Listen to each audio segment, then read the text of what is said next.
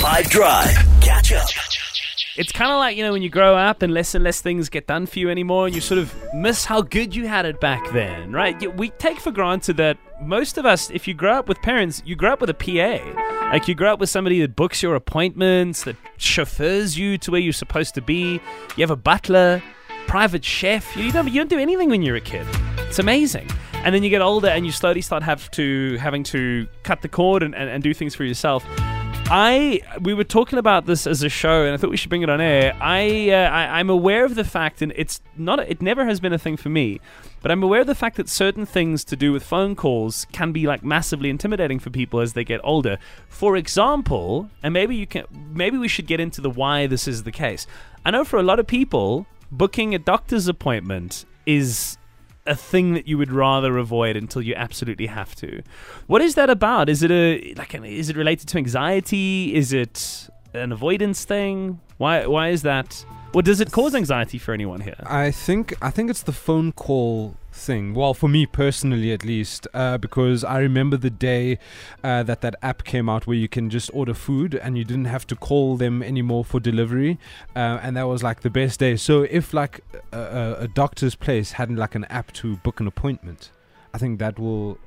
Stress. sweet. Yeah, that'll be awesome. So there is th- does it cause a degree of stress for you? S- somewhat, yes. Really? Phone calls give me anxiety in general. Usually when it's when I'm phoning someone or a place or a business that I don't I don't know the person. Because I like I think I also struggle to sometimes hear what they're saying and then you're like, sorry what, excuse me, and then you say it fifty times and then it's embarrassing, hmm. then you sound stupid.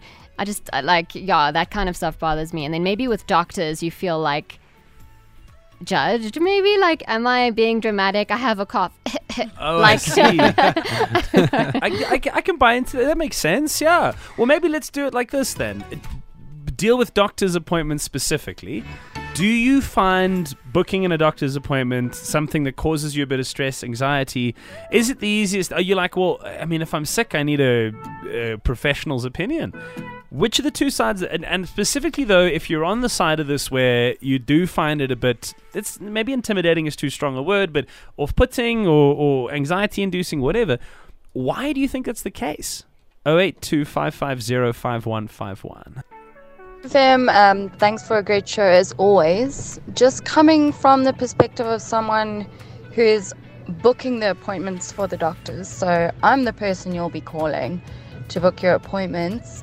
We are on your side. We want to help you. We want to get you in to see the doctor, to get your medication, to get everything you need to get. So, what I would say for those people anxious to book a doctor's appointment is take a deep breath. We're there to help you.